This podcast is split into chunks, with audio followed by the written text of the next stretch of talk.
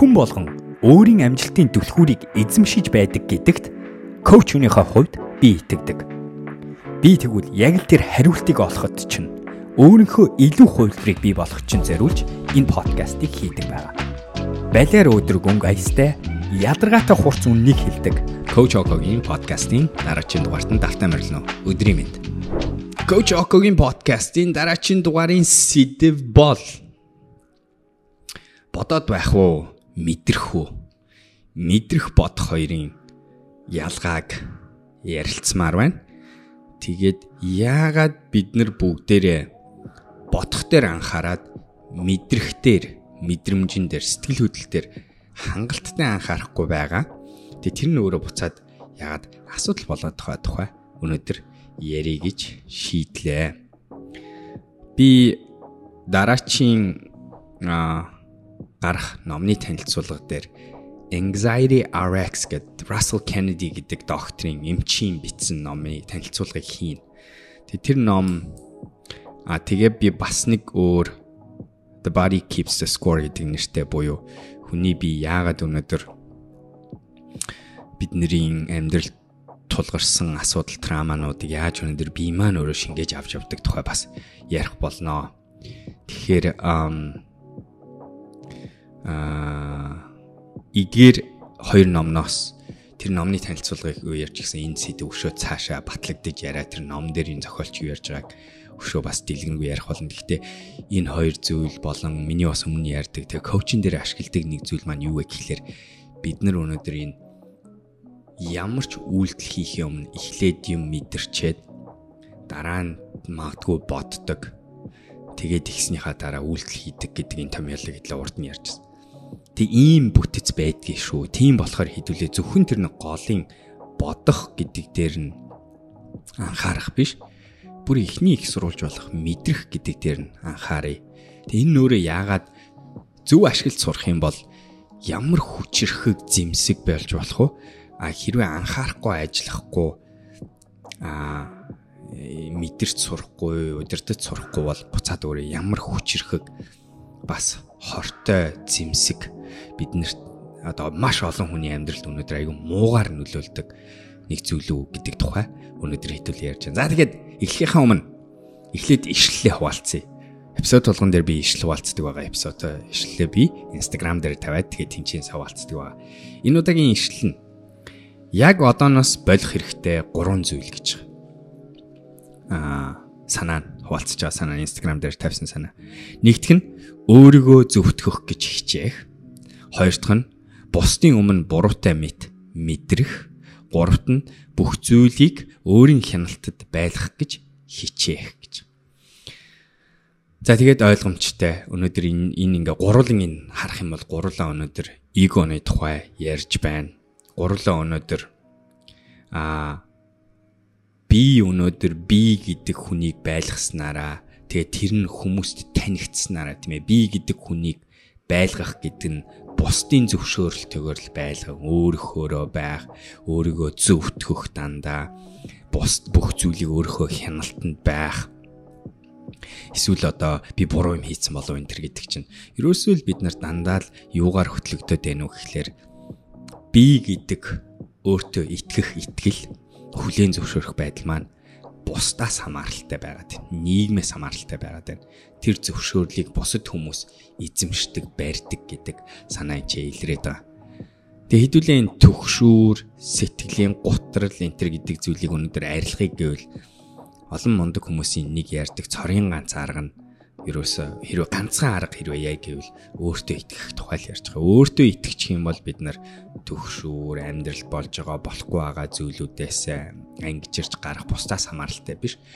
Урт хугацааны зөв шийдвэрийг олох арга нь өөртөө итгэх, өөртөө найдах, өөрөө ямар ч асуудлаас өөрийгөө авч гарах, өөрөө өөрөө өөрийгөө байгаа гэдгийг батлах, өөрөө өөрийгөө хайрлах бусдаас хамааралтай биш тийм ээ. Бусдаас тэрийг нэх ёстой биш ийм санааг Instagram дээр хуваалцсан байна. Тэгээ ийм төрлийн санаануудыг хэрвээ та хэд Instagram дээр өөр ингээ авч харж гэх юм бол миний Instagram-ыг дагахаа битгий мартаарай. Тэгээ тэрнтэй холбоотой хоёр зарлал байна. За нэг нь болохоор ном гарсан байгааг харсан байх. Балер өдрөг номны 1-р бот гарсан байгаа.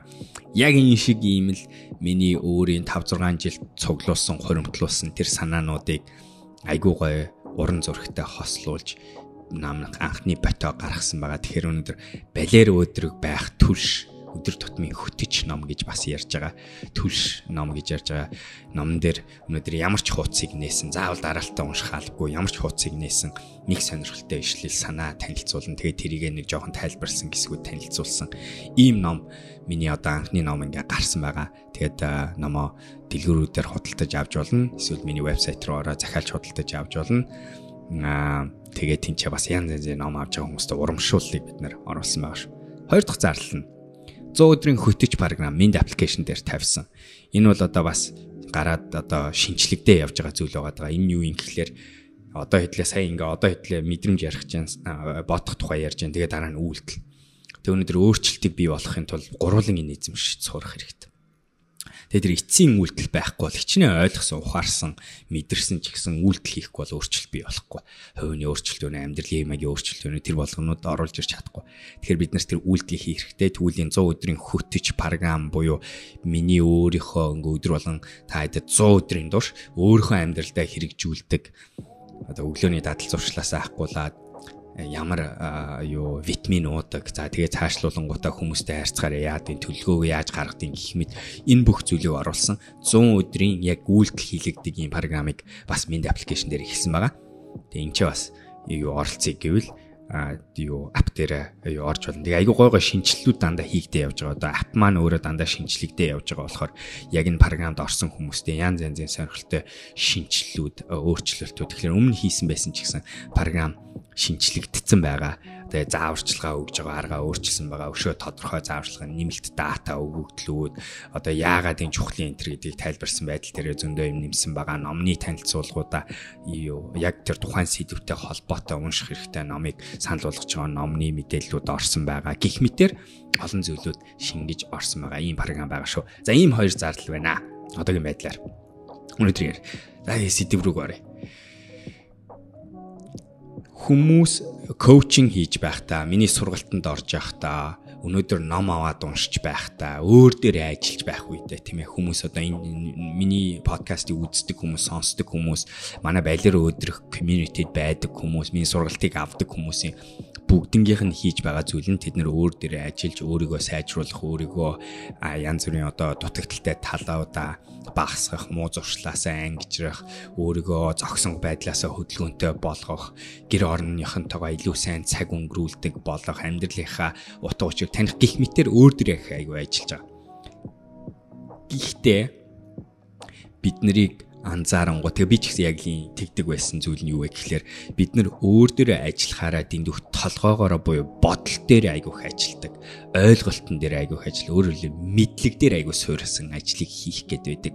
Юм ойлголоо ойлгочих юм бол болчихно гэсэн бодлыг айгүйх бид нар итгэдэг Тэгээ тийм болохоор номноос юм уншаад тэрийг ингээд онлайн төвшөнд гэж ярьдаг. Тэрийгэ бид нар онлоор мэдлэг аваад онлоор өөрийгөө засаж өөрчлөх гэж оролдог. Тэгээ бодит байдал нь юу юм гэхлээр хүн өнөөдөр ямар ч үйлдэл тийм ээ тэр одоо гүйх сонголтыг хийх, номны 5 хуудас уншихыг англи хэлний шалгалтандаа одоо давталтыг хийх, гэр ажил дээр юу зөв менежердаа өөрийнхөө цагийн үеийг зөв гаргаж ярилцсан гутаа тэгээ тэрнээсээ болоод гэрийнхэнтэйгээ цаг өнгөрүүлэх шийдвэрийг гаргах мэтийн тэр бүх үйлдэлүүд маань өнөөдөр бодлоос ихэвчлэн гардггүй маа гэдгийг хэдүүлээ хүлийн зөвшөөрөх хэрэгтэй. Тэгээ би өнөөдөр илийн коучн дээр миний хамгийн түрүүн ярьж ойлгох гэж хичээдэг зүйл нь менталтээс ахгүйла хичээх гэж оролддог зүйл нь яг энэ хүнд яг одоо ямар мэдрэмж сэтгэл хөдлөл дотор нь төрөөд байна гэдгийг илрүүлэх гэж хичээдэг.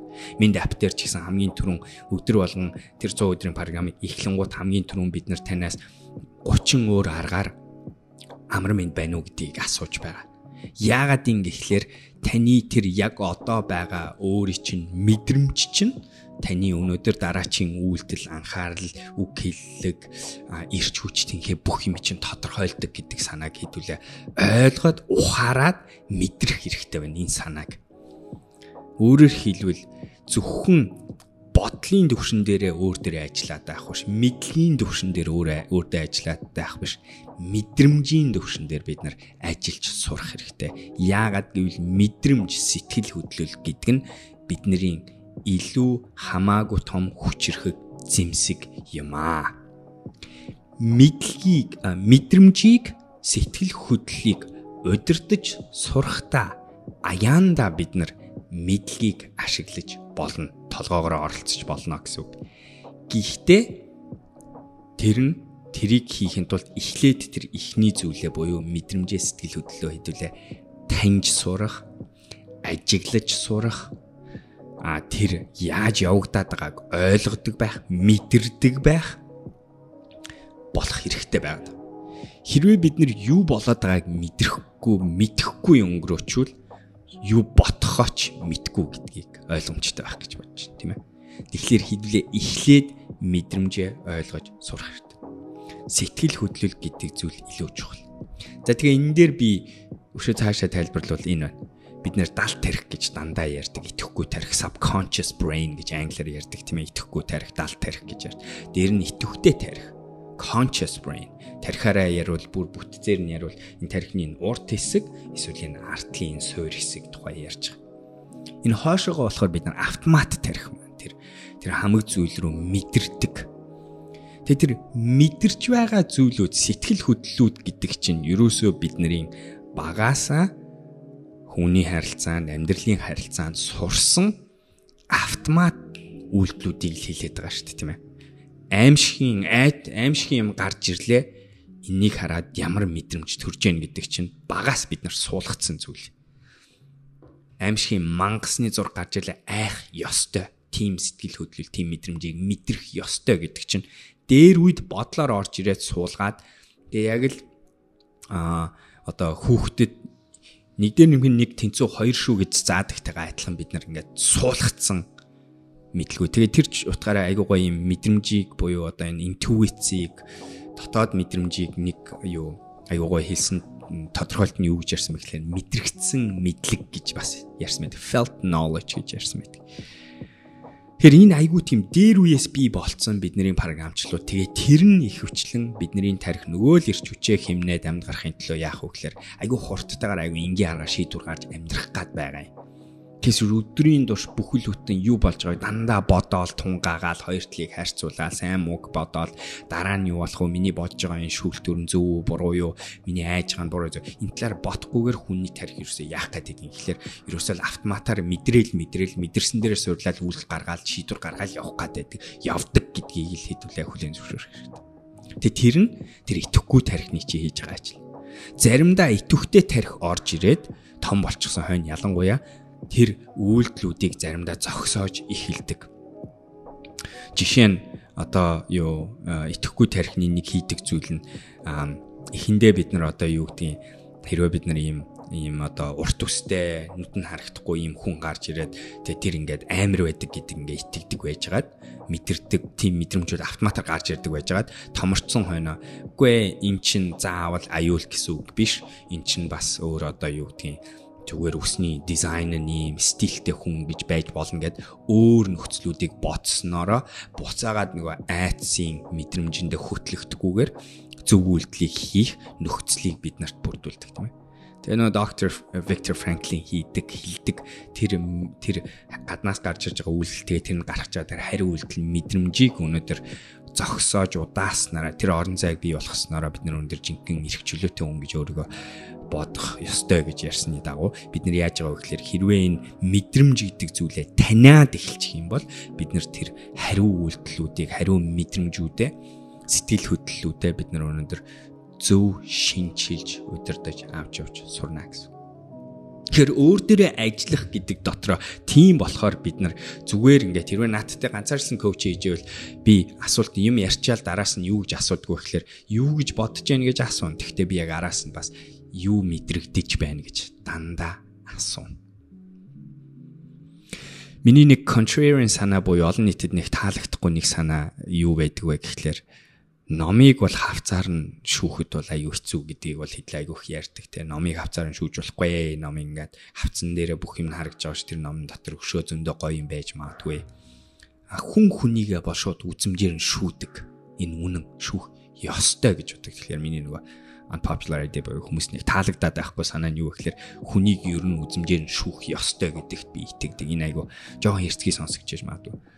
Тэгээ би яагаад тэгж хилдэг вэ гэхлээр хүний гадаад үзмж би нүүр царай булчингийн чангарсан чангараагүй байдал инээмсэглэл инээмсэглэл биш нүдэрээ их царж байгаа байдал хашуу ингээ хажуудаж харж байгаа байдал царайгаа бүрэн ингээд 90 градус тань руу харуулж чадж гэнэ үү чадахгүй байна уу би энэ ийм байдалтай байна уу ийм байдалтай байна уу тантай ярихдаа ингэж ярьж гэнэ үү ярихгүй нь хоолойны өнгө а үгийн сонголт энэ болгон чинь өнөөдөр итвэхтэй тарихаар биш итгэхгүй тарихаар нь тэр хүний бодит байдлыг илэрхийлж байдгийг бас дандаа Тэгээ айгүй сонирхолтой нь юу вэ? Хоёр хүн хоорондоо ярихаар хоёр итгэвтэй хоёр тарих нь тэр хоёр хүний итгэвтэй тарихнаар нь хоорондоо үгээр ярилцсан. Когнитив ухаанаар одоо аргументээр ярилцсан а итгэхгүй тарихнаар нь бас хоорондоо зэрэг ярилцаж байдаг. Тэгээд заримдаа хүмүүст бид нар ямар нөхцөлд бид нар хүмүүст гоё итгэдэг вэ гэхлээр итгэвтэй тарихны маань ярьж байгаа зүйл итгэхгүй тарихны маань яриа хоёр нийцж явах үед бид нар тэр хүнд итгэж чаддаг. А тэр хооронд ялгаа харагдах үед бид нар тэр хүнд нэг л эвгүй мэдрэмж, эвгүй итгэдэггүй болгоомжтой хандаж эхэлдэг. Бидний итгэхгүй тарих хүнийг хараад нөгөө нэг анхны мэдрэмж гэдэг зүйлийг бий болгодог first impression гэдэг. Тэгээ тэрийг яаж бий болгож вэ? Саяны миний ярьсан биений яриагаар бий болгож. Тийм болохоор хүнийг гаднаас нь шүүх ёстой гэж бодож байна. Үгүйсгээ дайхаш угаасаа шүүдэг. Тэгвэл тэр шүүх аргаа хэдүүлээ мастерлж сурах хэрэгтэй байгаад. Тэгэхээр дахиад адилхан. Хүнийг угаасаа бид нэр амьдралд оролцож байгаа байдал маань хүн хүнийг далд тарихаар мэдрэмжээр сэтгэл хөдлөлөөр харьцдаг гэдгийг хэлвүлээ. Хүлийн зөвшөөрөл тэрэн дээрээ анхаарч сурах хэрэгтэй байна. Сайн байна уу? Өнөөдөр юу ажил төрөл нь сайн уу гэд менежер нь ажилчнаас очиж асууя тэхүү тэр ажил чинь хамаараа нэг юм хэлж магадгүй. Тийм ээ гайгүй би ажил сайнаа гэж хэлж магадгүй. А тэгвэл яг хажууд нь хэрвээ ажил нь сайн биш бол тэр хүний нүүр царай нь юу илэрхийлэх вэ гэхээр тий ажил ажил бол ерөнхийдөө сайн тий нөгөөтг чинь ингэж бол менежер хүн нь аль хэзээ үүнд нь биш биэнд нь итгэцэн баг. Тэгээ би энэ юу гэж хэлж байгаа гэхээр үгүй ажил яг тийм сайн биш юм шиг байна. Энд чинь нэг өөр юм явагдаад байгаа юм шиг байна гэдэг Миний энэ ярьж байгаа зүйлийг би хэлээд шүү. Бид нэр хийдэг байхгүй угаасаа.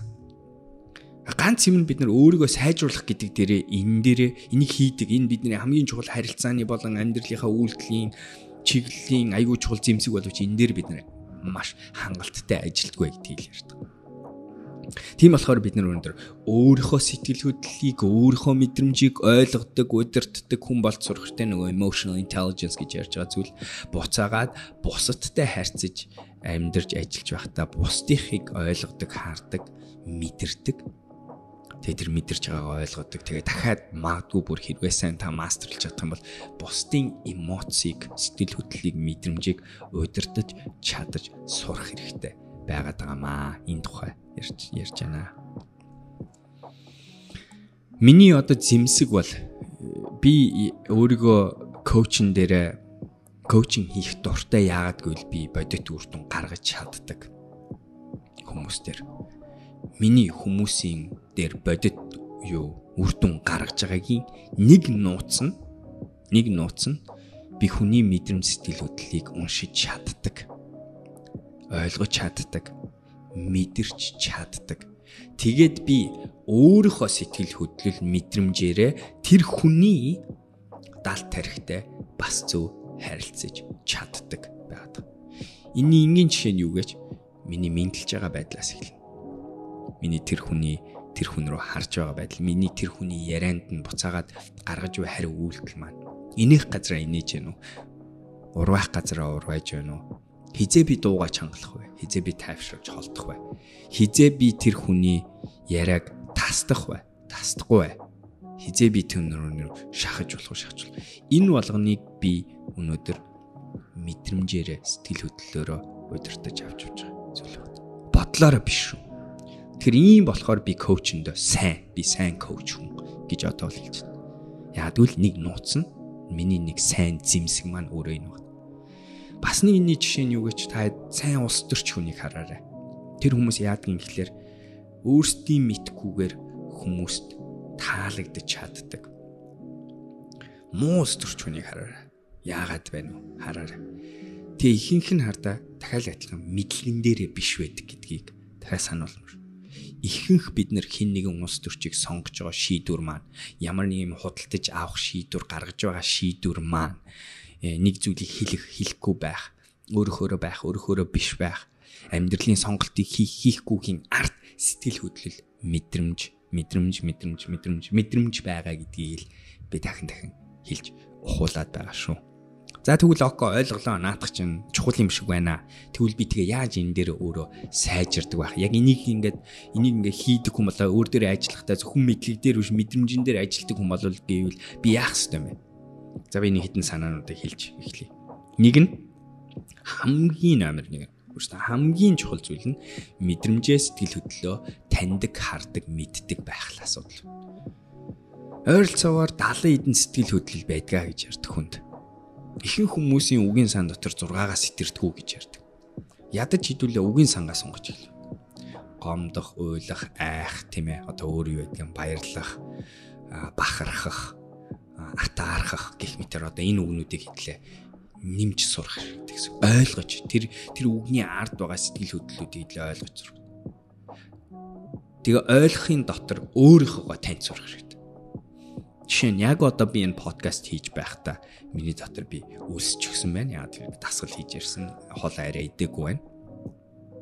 Тэгээд миний дотор ер нь бол жоохон тайван байна. Гэхдээ нэг тэр дотор нэг юм чичиргээтэй нэг юм байгаад тах шүү. Тэрний шалтгаан нь болохоор би хоо юу маргааш айгу гоё аялд явах гэж байгаа болохоор тэнд нэг юм нэг нэг юм яг нэг надад юм нэг юм жоохон юм joy, excitement те зүрхний цохилж явах өссөн нэг юм нэг 6 юм тоглоомын мэдрэмж чинь надад одоо гарч байна. Өөрөөр миний тархитлаганд санаа зовж байгаа юм байхгүй. Одоо мэдрэгж जैन төгшүүр байхгүй юм шиг санагдчих байна яг одоо надад.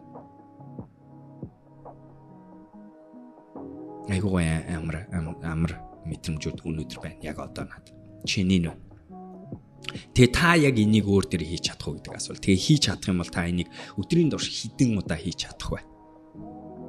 Яаггүй л хэрвээ би өнөөдөр яг энэчээ сууж байхдаа яг амар том төвшүүртэй дотор нэг юм дээр санаа зовсон тогтургүй байх юм бол би энэ подкастыг бичихтэй миний тарих толгойн ажиллагаа хүртэл буруу ажиллана. Би зөвөр энэ санаануудаа ингэ зөв илэрхийлж чадахгүй. Тэгээ та хэд магадгүй миний подкастуудыг олон сонссон, олон үзсэн хүмүүс бол яг тэрийг бас анзаарч болно. Зарим нэг дугаар дээр миний э, зохион байгуулалт үгийн үгийн сан зохион байгуулалт магадгүй тийм сайн биш байгаа. Зарим нэг дээр нь айгүй гоё би ингээд онгод орж байгаа юм шиг үг рүүгээ ороод гүнзгий орж чадж байгаа. Тэрний арт нь миний дотоод доктортай байдал сэтгэл хөдлөл мэдрэмж нь юу байгаа гэдэгтэй шууд холбоотой гэдгийг энэ ч сануулж. Тэгэхээр эхнийх нь ойлгох, таних, мэдэрч сурах өөрийгөө. Хоёр дахь нь өөрийнхөө бодол болон мэдрэмжийн ялгааг тэгэд ингээ их таниад сурчвал мэдрээс урчвал одоо дараа чи хийх ёстой зүйл нь миний бодол, миний мэдрэмж хоёрын хооронд хэр их ялгаатай юмнууд байгаад байна вэ гэдгийг тань сурах. Би нөгөө сар болгон хийдэг сургалтын дээрээ би эвдэрсэн зүрхтэй баатрийг бий болох сургалт хийдэг. 6 сургалтыг тослуулаад бид нар ингээд энэ жилээс өмнө болохоор сар болгон задлж хийдэг байсан бол одоо зургуулын нийлээ багцуулга академи байдлаар орох гэж орж байгаа. Тэрэн дотор миний хийх чагаа зүйл нь эвдэрсэн зүрхтэй баатар болно. Эвдэрсэн зүрхтэй баатар болохын тулд бидний нэг хийх ёстой зүйл нь далд тарих итвэтэй тарих хоёрын нийцлийг бий болох хэрэгтэй байна. Айгүй энгийн жишээ нь найзуудтайгаа гадаа ингээд цуг явж байгаад найзууд нь хөөе хэдүүлээ тийшээ орж суух уу гэдэг дотор олон хүмүүс яадаг гэхээр мэдрэмжээрээ сумааргүй байдаг мэдрэмжийг авцсан байдаг. Толгоогоороо суу толгоогоороо болохоор тэр мэдрэмжийн тэгээд ах чинь толгоогоороо тэр хүн бусдыгаа дагаа юу хэлцдэг вэ гэхлээр тийм ээ би цуг явж сууя гэж сонголт хийдэг. Яг тэрэн дотор тэрнээс болоод хүний дотор тэмцэл бий болж байгаа би нэг юм хүсэж байдаг толгой нэг юм хүсэж байдаг. Тэгээ толгоогоороо удирдаад магадгүй тухайн үе шийдвэрээ гаргач магадгүй. Гэхдээ тэр хүн яана гэж тэр ресторан найзуудтайгаа сууж байхдаа тийм гоё хангалуун сэтгэл хангалуун байж чадахгүй. Магадгүй энэ сонголт тийм хүчтэй одоо ялгааны тухай ярихдаггүй болохоор магадгүй тэр хүн тэр оройдоо ингээ гайгүй явчих. Гэхдээ тэрний оронд хэрвээ тэр хүн яг мэдрэмжээ асууж агаад а би энд биш өөр газар ормоор байна гэдгээ хэлсэн бол тэр хүн тэр үед цаг хугацаагаа өнгөрүүлж явах үед шал өөрөөр хандах байсан. Би айгүй энгийн жишээ ярьж байна. Гэхдээ хүн болгоны амьдралд яадаг вэ гэхээр бид нэг нэгэндээ хоолны сонголт таашаа явах уу, юу хийх үү, юу хийхгүй вэ? Юу хэлэх вэ? Хэлэхгүй вэ? Ямар юм дээр санал нийлж гин, нийлэхгүй мэт өдөр болгоны маш олон шийдвэрүүдийг хүмүүс өөртөө үнэнч бишээр хийдэг. Тэгээ би энэ өөртөө үнэнч байна уу биш байна уу гэдэг дээр яриад байгаа юм ерөөсөө энэ байгаа. Таны би чинь юу хүсэж байгаа? Таны зүрх чинь юу хүсэж байгаа? Эн чинь мэдрэмж сэтгэл хөдлөж. Тэгээд тэрний тэрнтэй та нийцсэн шийдвэрийг хийж байна уу? Толгоогоор эсвэл тэрнээс зөрсөн зүйл хийж. Яагаад гэвэл энэ хоёрын ялгаанаас болоод хүмүүс асуудал стресс гэдэг зүйл бий болдог хэрвээ томоохон амьдралын шийдвэрүүд дээр хүн энэ хоёрын зөрүүг томсгочих юм бол тэр нь өөрөө буцаад өвчин болж хуурдаг байгаад. Жишээ нь эхнэр нөхөр хоёр нэгнийхээ араар тавьсан нөхцөлд илэрхийлчүүл өвчин болохгүй. Нуугаад яваад байвал аяанда стресс болоод харилцаагүй шээ ягаад тэгээ бүр аяанда эрүүл мэндийн өвчин болж хувирна сэтгэл зүйн асуудал болж хувирна. Тэр бүр том хувилбараараа эн чи бүр би бүр бүр хүчтэйгээр хэлчихье да. Би бол одоо хангалттай юу гэж мэддэг вэ гэхээр энэ нийцэл байхгүй болсноос болж гарч буй тэр тэмцэл тэр дотоод тэмцэл нь өөрөө биэнд хорт хавдар болж илэрх магадaltaй гэдгийг би жоохон зөрөгтэй хэлчих. Яг тэгвэл би одоо яг тэрэнд итгэдэг болсон.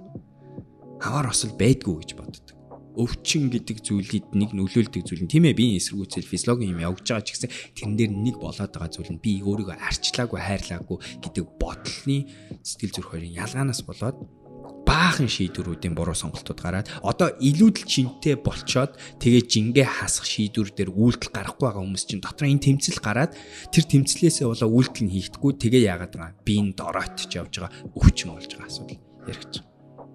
Тэгэхээр таньчлаа мэдэрчлээ дараа нь миний бодол үйлдэл маань өнөөдөр мэдрэмж сэтгэл хөдлөлөөс ялгаатай юу хаана ялгаатай хаана ялгаатай хаана би энэ ялгааг арилгаж сурах ёстой вэ гэдэг ажил руу хэдүүлээ орох ёстой гэж.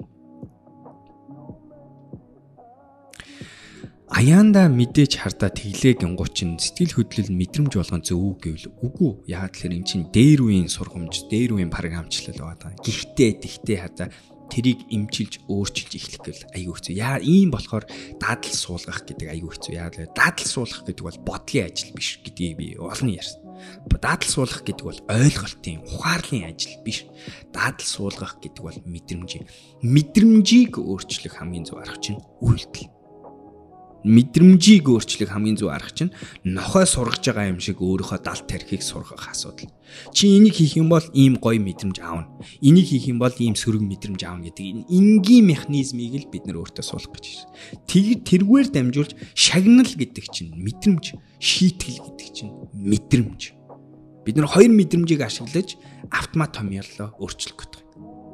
Өдөр болгон гүүх юм бол чамд эрүүл мэнд чинь хэрэгтэй гэдгийг ихэнх хүмүүс хийдгүү хүмүүс яадаг вэ гэхээр гүүх юм бол шийтгэл авдаг, гүүх юм бол шийтгэл авдаг, гүүх юм бол шийтгэл авдаг гэдэг сэтгэл хөдлөл мэдрэмжийн томьёолыг биендээ суулгаж байна. Тэрийг бид яаж өөрчлөх ёстой вэ? Өдөр болгон гүүх юм бол шагнал авдаг, гоё юм мэдэрдэг, аз жаргалыг мэдэрдэг, амар тайван байдлыг, эрч хүчийг мэдэрдэг гэдэг томьёолыг бид нар суулгаж өгөх ёстой. За тэгээ энэ тэгээ бүр том сэдвэр байдлаас хальт орох гэдэг.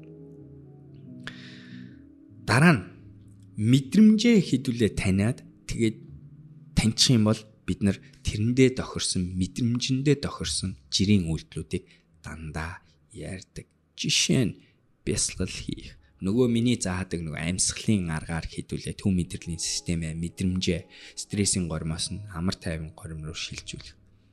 Тэнд нэг хамгийн сүүлд нь ганцхан юм эхэлж.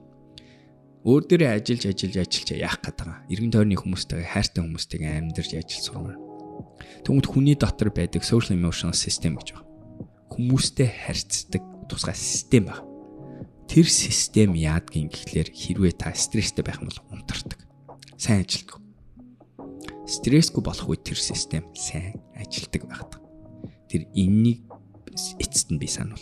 Өөрөөр хэлбэл тэр дотоод өөрийнхөө мэдрэмж сэтгэл хөдлөлийг удирдах сураад тэрийг тогтвортой байлгаас сурчих юм бол аяанда бид нар хүмүүсийн харилцаан дээр сайн оролцож чаддаг. Бүр SES буюу social emotional system буюу хүний дотор байдаг нийгмийн харилцааны систем нь өөрөө битээр унтарч асдаг тухай ярьж шүү. Битээр тархины нэг хэсэг идэвхтэй болно идэхгүй болох тухай энэ ярьж байна. За энэ миний эргэн тойрон дандаа анзаарэгддэг зүйл сургалтын сууж байгаа хүмүүс балер өдрөгчүүд маань коучинг авч байгаа хүмүүсийн маань дандаа харагддаг зүйл болохоор өнөөдөр би энэ мэдрэмж сэтгэл хөдлөл дээр яагаад бид нар бас яг өөр дээрээ ажиллах тоолондоо яагаад зөвхөн бодол мэдлэг дээр биш нөгөө тал руу нас ажиллах тухай өнөөдөр таад жоохон ухуулж оролдож үзлээ. Санал бодлоо комент сэгтэн бичгээ битгий мартаарай. Тэгээд хардаа би яг тэр нэг 100 өдрийн программыг 7 хоног болгон YouTube-ээс нэг хүнийг сонгож байгаа. Instagram дээрээс бас нэг хүнийг сонгож өгч байгаа шүү. Хэрвээ та тэрийг авъя гэвэл комент сэгтэн. Та яга авах ёстой гэдгийг л бичих. Лайктаар комент бичих. Тэгэл болоо. Тэгээд тэрэн дотроос би нэг хүнийг сонгоод 7 хоногт нэг 100 өдрийн эрхийг өгж байгаа шүү. За. Балер өдрөг байцгаарай. Амжилт. Тэгээд л дараагийн видеогоор уулзцгаая. Баяр таа.